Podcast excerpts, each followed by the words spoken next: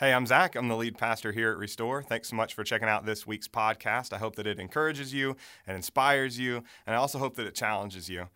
And I want you to know that we are in our year in the greatest commandment, looking at this great commandment from Jesus to love God and to love people. And so I hope more than anything that this encourages you to love God and to love the people around you in a more holistic way. I also hope that you have some people around you to talk through some of these things with. And if you don't, we would love to see you at one of our Sunday gatherings or in one of our Restore groups. You can get all that information on our website at restoreaustin.org. I hope you enjoy the message. Thanks. Uh, I told you all a few weeks ago that um, this painting right here sits on the mantle in my house. Um, Amy got it for me a while back as a present. Um, and it's, it's been up there a few months, but I still find myself probably twice a week stopping to look at it, to take it in. And the, the big themes, when I look at it, they're, they're always present. Eve holding the forbidden fruit, right? She's afraid to let it go, afraid of what it means. It represents her decision and Adam's decision to turn their backs on God. You have the serpent around Eve's ankles there, representing the, the evil that kind of shackles her.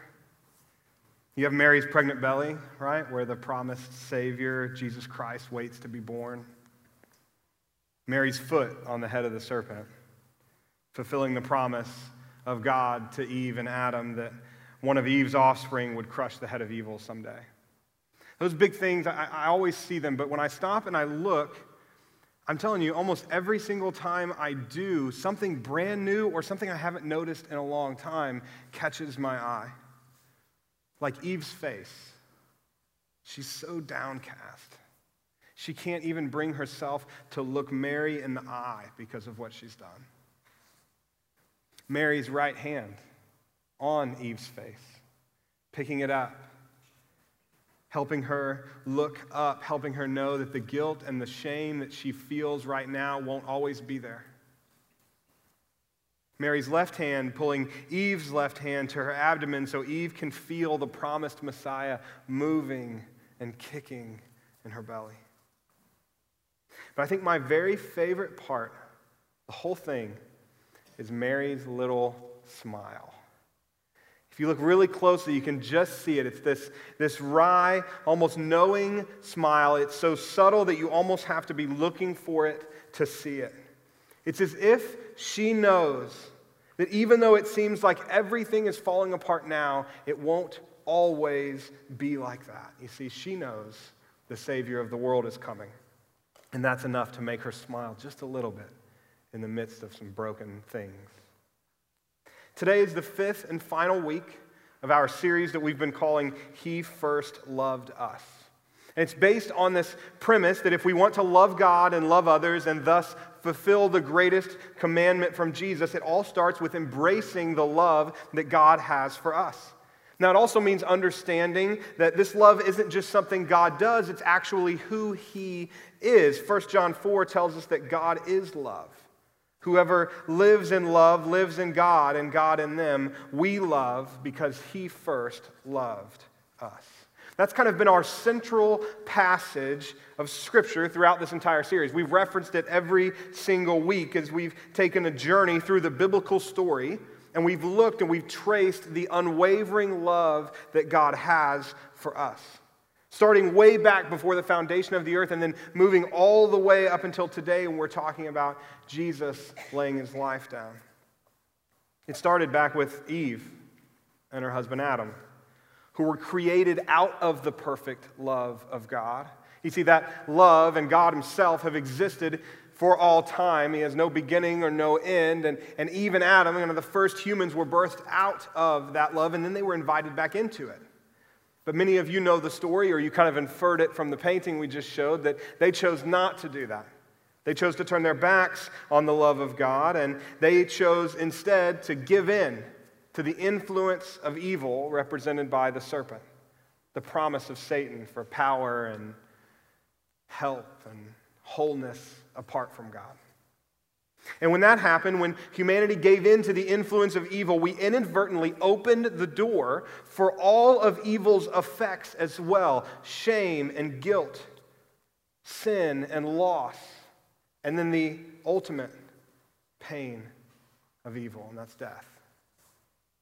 But even on their worst day, God's love doesn't give up on humanity. Adam and Eve are still, even after turning their backs on God, invited back in to God's love, invited back into God's family, and offered the fullness of that love. And then, even further, they're given a promise that day a promise that a Savior will come from Eve's offspring, and that that Savior will crush evil once and for all. That's why Mary smiles in this painting. She knows that the promise of God is being fulfilled by the Savior in her belly. She knows that her God, who is love, has put on flesh and come to earth to fulfill the promise he made to Adam and Eve. He will crush the head of evil and he will fix the brokenness it has caused. And that's exactly what he does. He spends his life on earth making all the wrong things right again, fixing the effects and the brokenness of evil in our world. If you're familiar with the Bible, you know that Matthew, Mark, Luke, and John all record accounts of Jesus' life.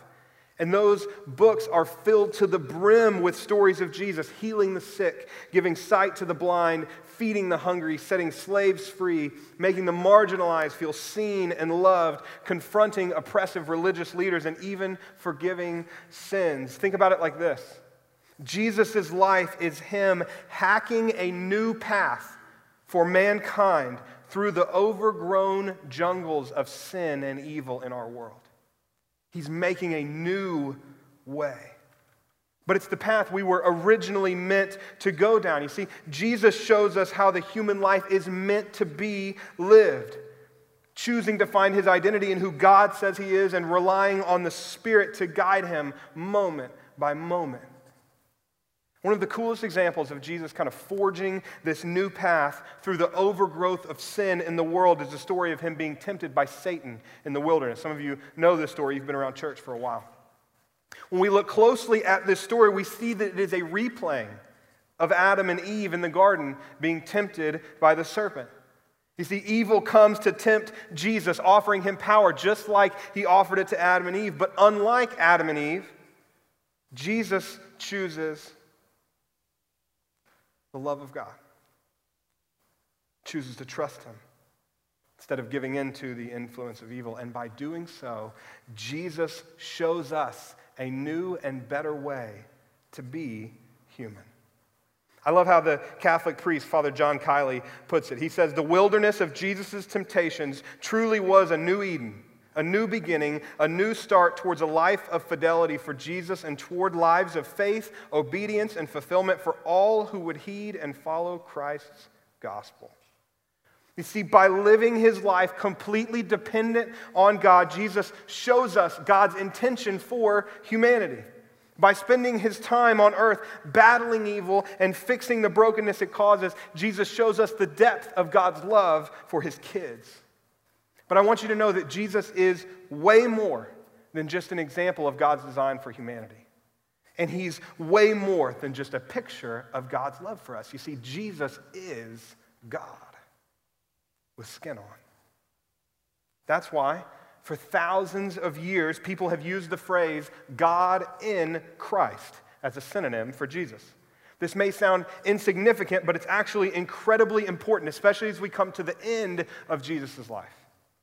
And that's how we're going to conclude our He First Loved Us series this morning by looking at the end of Jesus' life. Matt said this earlier when he was praying. It is the single greatest display of love in history the death and resurrection of God in Christ. John 15, 13 tells us that there is no greater love than to lay down one's life for one's friends. No greater love. If you've been in church even for a little while, chances are you've heard people talk about the death, burial, and resurrection of Jesus. It's kind of the central theme for the Christian faith. It's what Easter is all about every year. But I bet most of us, even if we've been in church for a long time, haven't heard it through the lens of 1 John chapter 4. Remember, this is the chapter where we have our central scripture we've used throughout this entire series. But today, as we bring it to a close, I want to look at more than just that central passage. I want to look at the whole thing. So if you have your Bible or your phone, tablet, anything like that, you want to follow along, we're going to be in 1 John chapter 4, starting in verse 7. The verses will also be on the screen if you don't have that. John starts out like this He says, Dear friends, let us love one another, for love comes from God. Everyone who loves has been born of God and knows God. Whoever does not love does not know God, because God is love. Okay, I'll stop here. God is love. We've talked about this through the whole series. It's not just something that he does, although that's certainly true. He does love, but it's more than that. Love isn't just what God does, love is who he is. How do we know? He keeps going. Verse 9. This is how God showed his love among us. He sent his one and only Son into the world that we might live through him. This is love. Now listen to this. This is love. Not that we loved God, but that he loved us and sent his son as an atoning sacrifice for our sins. Listen, Jesus is how we know God is love. God in Christ is how we know God is love. God in Christ putting on flesh, coming to earth, forging a new way to be human, battling against the forces of evil, fixing the brokenness caused by sin, and ultimately laying his life down. That is how we know that this is true, that God is love. Now, these two verses we just read, 9 and 10, are really what the whole passage kind of hinges on. So I want to take a minute and I want to show you two really amazing things that we often miss in this passage. And we actually, we often miss them because there's such a gap between our context and culture and the first century context and culture. So I want to explore that a little bit. These two things. Sorry, I think I said on my mic. So, two things. You may know that in the New Testament of the Bible, where 1 John 4 is located, it's originally written in Greek. That's the language of this time and place in the first century. So, the first thing I want to show you is that in our English Bibles, right, the verses we just read, it looks like not that we loved God, but that He loved us, uses the word loved in the exact same way two times, right? It just says loved and loved, just twice right there. But in Greek, the two words are actually in different tenses. Now, my wife was an English major, so she already knows what that means, but the rest of you do not, including me. So I had to look it up. We loved God, the part about our love is in the perfect tense, meaning that our action of love was already completed in the past. It may or may not be completed again in the future. So a better translation would be we have loved God, but He loved us. Talking about God's love for us is in what's called the aorist tense, which means that God's love for us is constant. It is past, present, and future, eternal and unchanging. Let me put it another way our love for God is fickle, it's based on how we're doing, it's based on our circumstances, how we're feeling that day. God's love could not be more different than that. God's love for us is based on who He is, that He is love. It has no beginning, no end. He loves us without qualification or exception. He has loved us, He does love us, He will always love us. Isn't that beautiful? Something we often miss because of the, the difference. That's the first amazing thing. The second thing is a little bit more obvious. Jesus is called an atoning sacrifice for our sins. And if you have some church background, chances are you've heard a phrase like this before the atoning sacrifice for our sins. You may even be familiar with various atonement theories that surround the death and resurrection of Jesus. Now, if you aren't familiar with that, this idea of atonement theories can be a little inaccessible, that kind of language, right? It can feel like a little much. But really, it's just a way to explain what happened when Jesus died and was resurrected and, and why he did it. That's what atonement theories are. I'm just trying to figure out why did he do this and what really happened when he did. So, the key word here is atonement. And as I said a moment ago, to understand what it means, we have to start by looking at it in its original context, culture, and language. So, the Greek word here for atonement is hilasmos. It's only used one other time in the entire Bible, and that's a few pages before in this same book by John, 1 John chapter 2. He says, My dear children, I write this to you so that you will not sin. But if anybody does sin, we have an advocate with the Father, Jesus Christ, the righteous one. He is the atoning, that's it, hilasmos. He is the atoning sacrifice for our sins. And not only for ours, but also for the sins of the whole world. So it's only used two times in the whole Bible, And both times it's used inside of this same phrase. Jesus is called an atoning sacrifice for our sins. Well, the cool thing about this is that even though it's only used twice in the Bible, this is actually a word that the original readers and the original audience would have been super familiar with because it was used a ton outside of the Bible and it was used in pagan religions. So almost every other religion in the first century talked about hilasmos, talked about atonement. And if you were here last week or you listened online, you heard Bonnie Lewis teaching about how Jesus and the biblical authors often took something familiar to their audience and turned it on its head. That is exactly what is happening here. I want you to listen to how New Testament scholar Kenneth Wuest describes it. He says, The pagan worshiper brought gifts to his God to appease the God's wrath and make him favorable in his attitude towards him. But the God of Christianity needs no gifts to appease his wrath and make him favorable towards the human race. Divine love springs spontaneously from his heart. I love that. Divine love springs spontaneously from his heart. Love is not just something God does, love is who he is. This is the picture of God we have throughout the entire Bible, but it's especially clear through God in Christ. John just said it. This is love. Not that we have loved God, but that he has loved us. Now, before John used it here, hilasmos or atonement in the pagan religions was always associated with sacrifice to appease an angry deity who was so upset with humanity that it needed to pour out its wrath on someone, lest it pour out its wrath on all of humanity. Does that make sense? So, this pagan deity, this, this other God, was so mad at humans so upset with the world that humanity created or, or, that it wasn't serving, that humanity wasn't serving it in all the right ways. And it was so mad that it had to be brought this sacrifice so they could pour out all its anger on this single representative sacrifice to prevent it from pouring out its anger on all humanity and wiping everyone out. That is the pagan understanding of atonement. Now, tragically, because they had no rights in this culture, this someone who was the representative for the pagan deity was often a young woman or child. And it was only after this deity could exhaust its anger on this young woman or child that it could calm down enough to not wipe out the whole human race.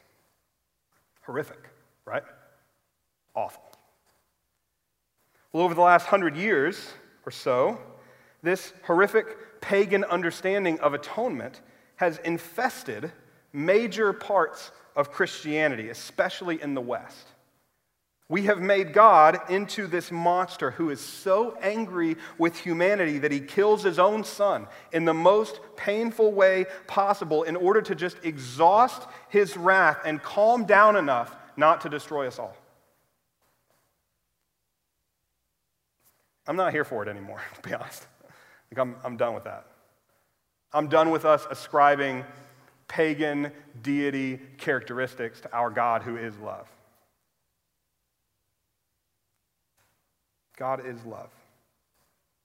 And just in case you were wondering what love looks like, it looks like God in Christ who came to save us even when we turned our backs on him. You see, our God, who is love, could not be farther from the monster God who demanded human sacrifice in order to make him like humanity again. This is love. Not that we loved him, but that he loved us. And not just one time in the past or hopefully in the future. He has loved us, He is loving us, and He will always love us. So, what are the biblical authors doing when they use this familiar word, hilasmos, to describe what happened on the cross? I think that they're turning it on its head. I think that they're taking this familiar concept of these pagan religions and they're flipping it around. They are contrasting the character of God with a pagan God. Pagan gods hate humanity, but our God loves humanity. Pagan gods require human sacrifice, but God in Christ sacrifices himself. But I think my favorite contrast of all is around God's wrath. Because listen, don't misunderstand me. Our God is often moved to righteous anger. We have the story, right, of Jesus. If you're familiar with it, he goes into the temple, uh, like kind of area right outside the temple. He starts flipping the tables over because they were selling things. And he says, You've made my father's house a, a den of robbers. He didn't do that because he was bored, he did that because he was mad. Right? Our God is often moved to righteous anger, but what we so often miss is the object of his anger, what he's mad at.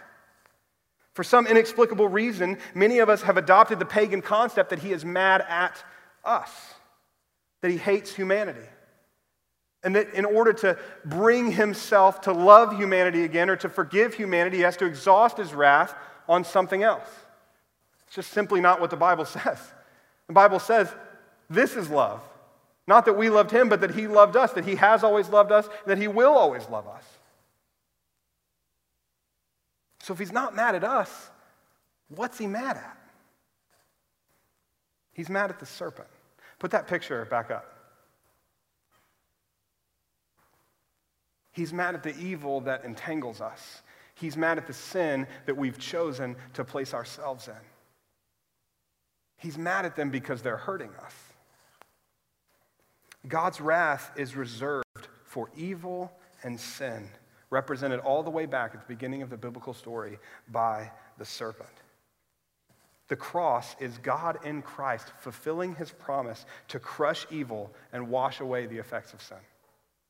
Stay with me on that. The cross is God in Christ fulfilling his promise to Eve and Adam to crush sin and wash away all the effects of evil. Yes, God is angry. He's not angry at you, he loves you. He's angry at evil and he's angry at sin. And let me tell you why he's so angry at them. He's angry at them because they are hurting his kids. I remember one of the very first times I saw something really hurt one of my kids. Some of you guys were here and you remember about this. It was, it was January of 2016. And it was actually the Sunday of our last preview service. We would launch Restore February of 2016, about a month later. It was our last preview service, and we'd put so much time and effort into it, and I was so exhausted. And we go back home, and I'm sitting on the couch, and Judah's about 13, 14 months old. And he's napping in the other room. We were in this little one bedroom apartment, and he's napping in the other room, and Amy and I are watching TV. And I remember Amy saying, I think we should go check on Judah. He's been, he's been sleeping for a while. And I was like, nah, it's, it's been a big day. Like, let's not wake him up. I'm tired. Like, let's just watch TV. So like, she's like, all right, all right. Five minutes later, she's like, I'm going to go check on him. I just, I just feel like I need to go check on him. And she walks into the room, and he is having this grand mal seizure in his crib.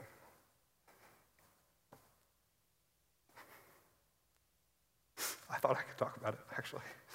Um, and she screams, and I run in there, I pick him up. He's seizing in my arms.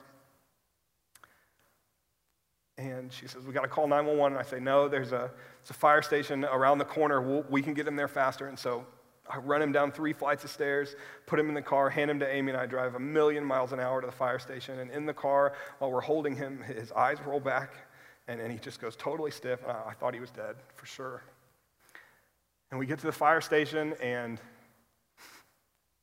hand him to the firemen, and I collapse on the floor and I'm just weeping and wailing. And I remember that my primary emotion was anger. I was so mad. I was so mad that something could be hurting my little boy. He's 14 months old.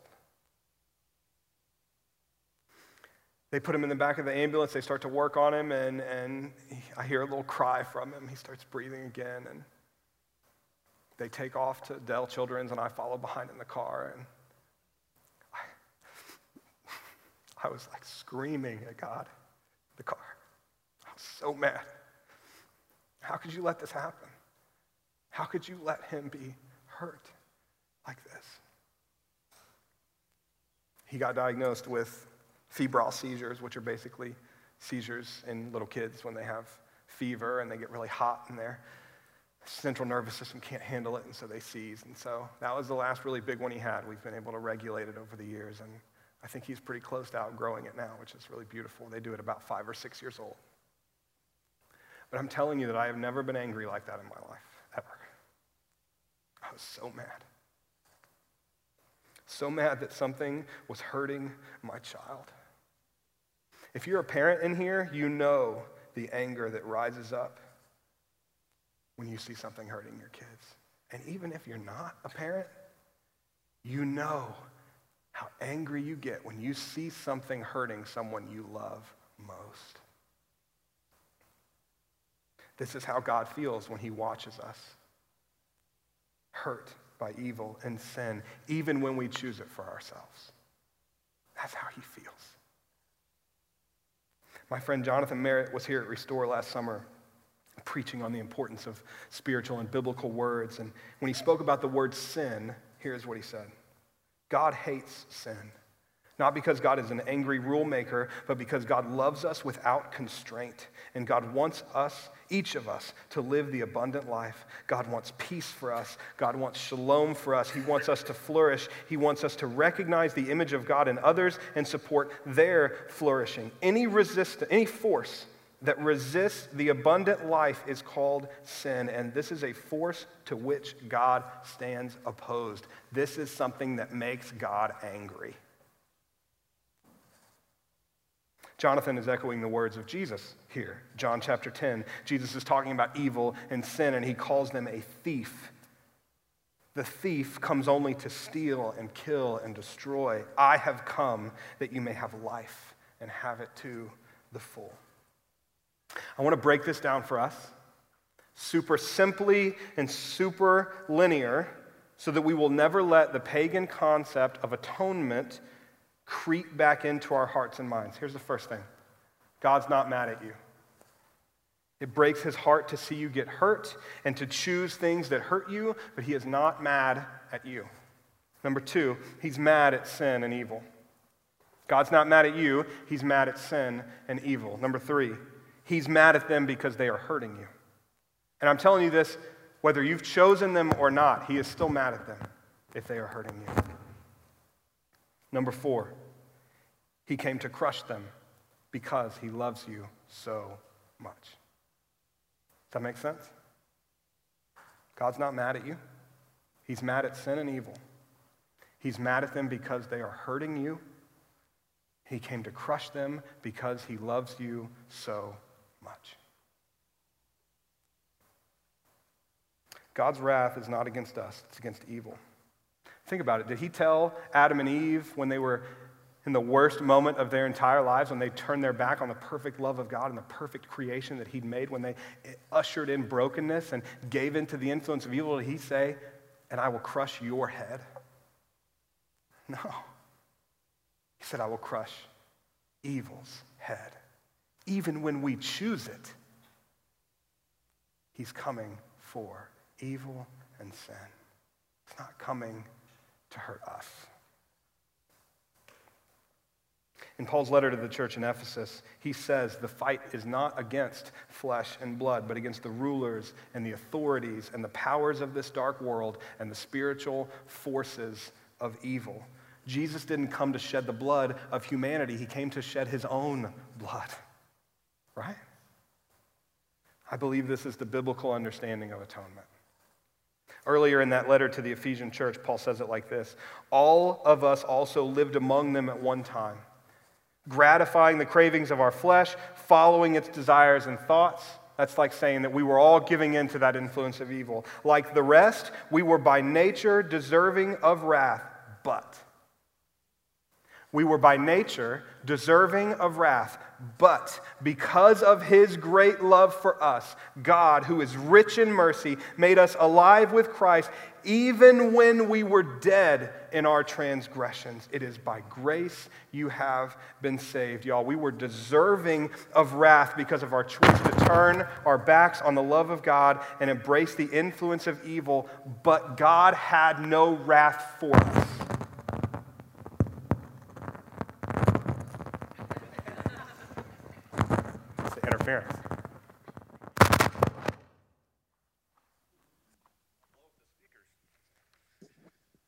Better?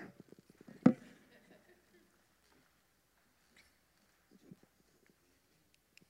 want to go back to that text for a second. Put that back on the screen if it's not on there already. All of us have been doing that. We have all lived among them at one time. We have all given in to the influence of evil. We have all tried that. We have all lived that life. And because we have all lived that life, we have all been deserving of wrath. But God had no wrath for us, only love. Because of his great love for us, God, who is rich in mercy, made us alive with Christ, even when we turned our backs on him. Even when we were dead in our transgressions, even on our worst day, he came to make us alive in Christ. His great love for us compelled him to put on flesh, to come to earth. His anger against evil compelled him to do battle with it. That's what happened on the cross. God in Christ invites evil to use its ultimate weapon against him death.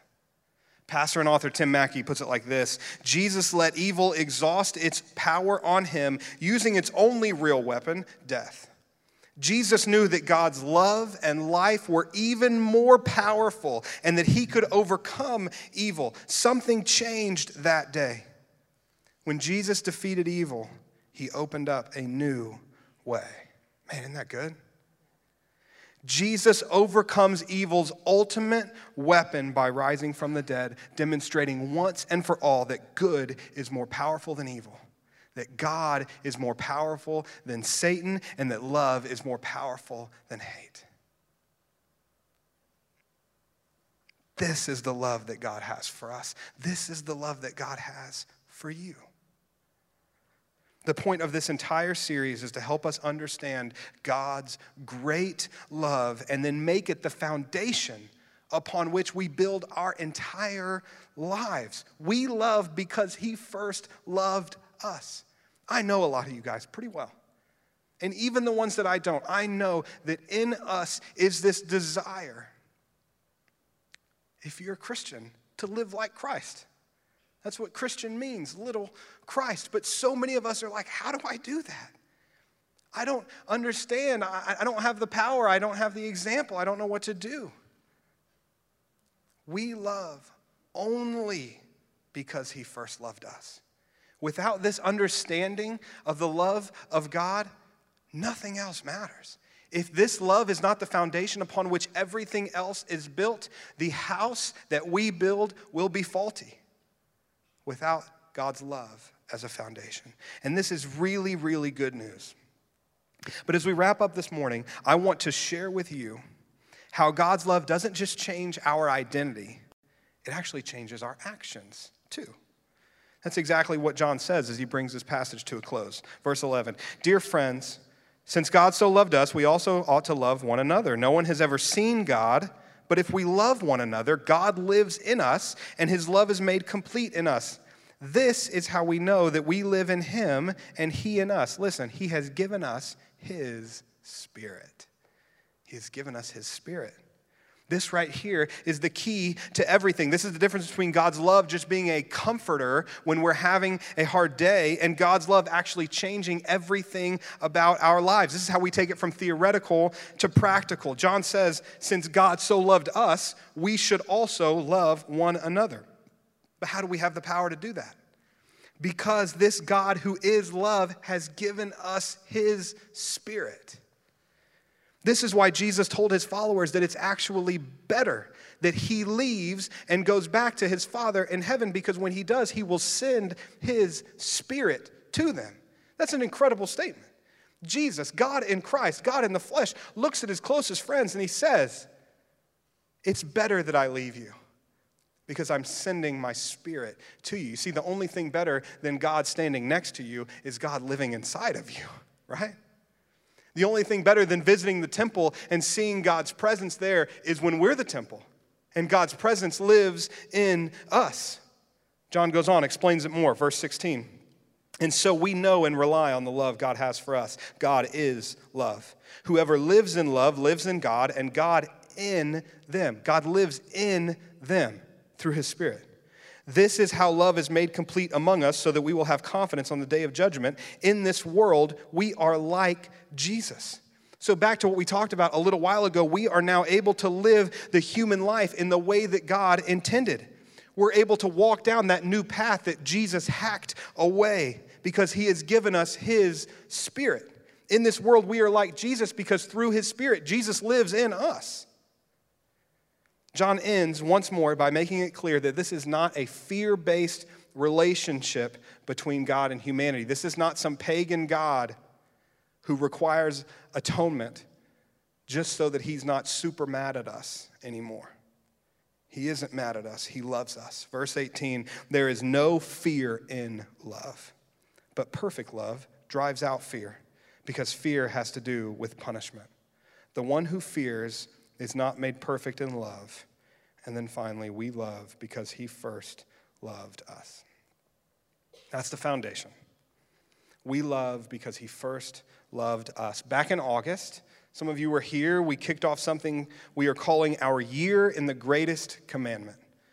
And it's just a simple way of saying we are spending the entire next year, all of this fall and all of spring, diving deeply into what Jesus said is of ultimate importance. What he said is the greatest command, and that is love God and love others. And we chose to start off this year in the greatest commandment with this five week series we're bringing to a close today. This deep dive into understanding and embracing the love of God and the presence of the Holy Spirit within us because we simply cannot fulfill the greatest commandment without that. We love because He first loved us. And I hope over this entire series that you have grown to understand that this isn't just any run of the mill kind of love that God loves us with. This love forged a new way to be human.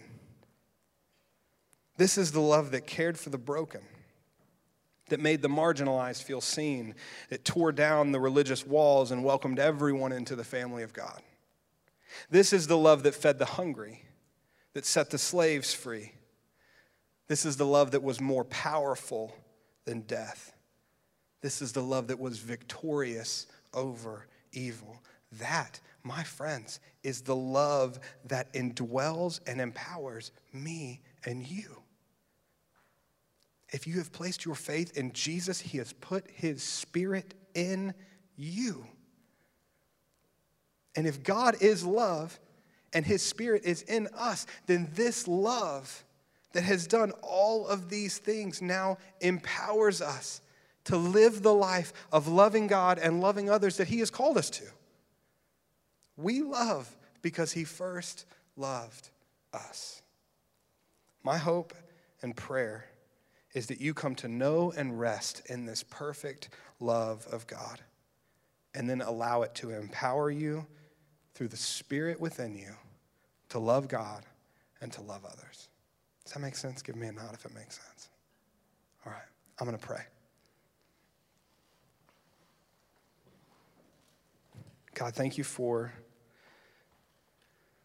thank you for the letter of First John.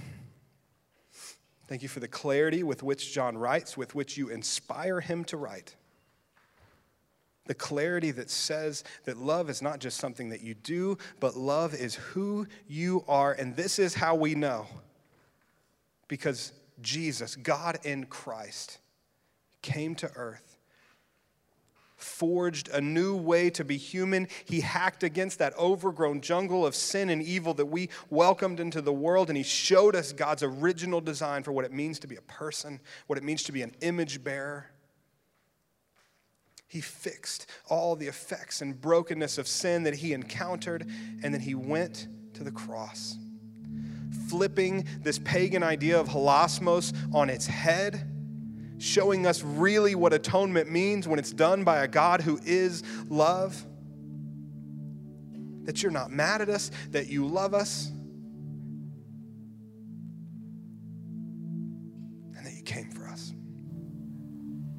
I want to pray, God, over this group of people the exact same prayer that Paul prayed in, for that Ephesian church that we've been reading about. He said, I pray that you have the power to understand, as all God's people should, how wide how long, how high, and how deep Jesus' love is. May you experience the love of Christ, though it is too great to understand fully. God, make that prayer true in our hearts. May we experience the depth of your love. And even though we can't understand it fully, God, help us to embrace it fully. Help it to be our foundation. Help us to understand that we love because you first loved us. It's in Jesus' name we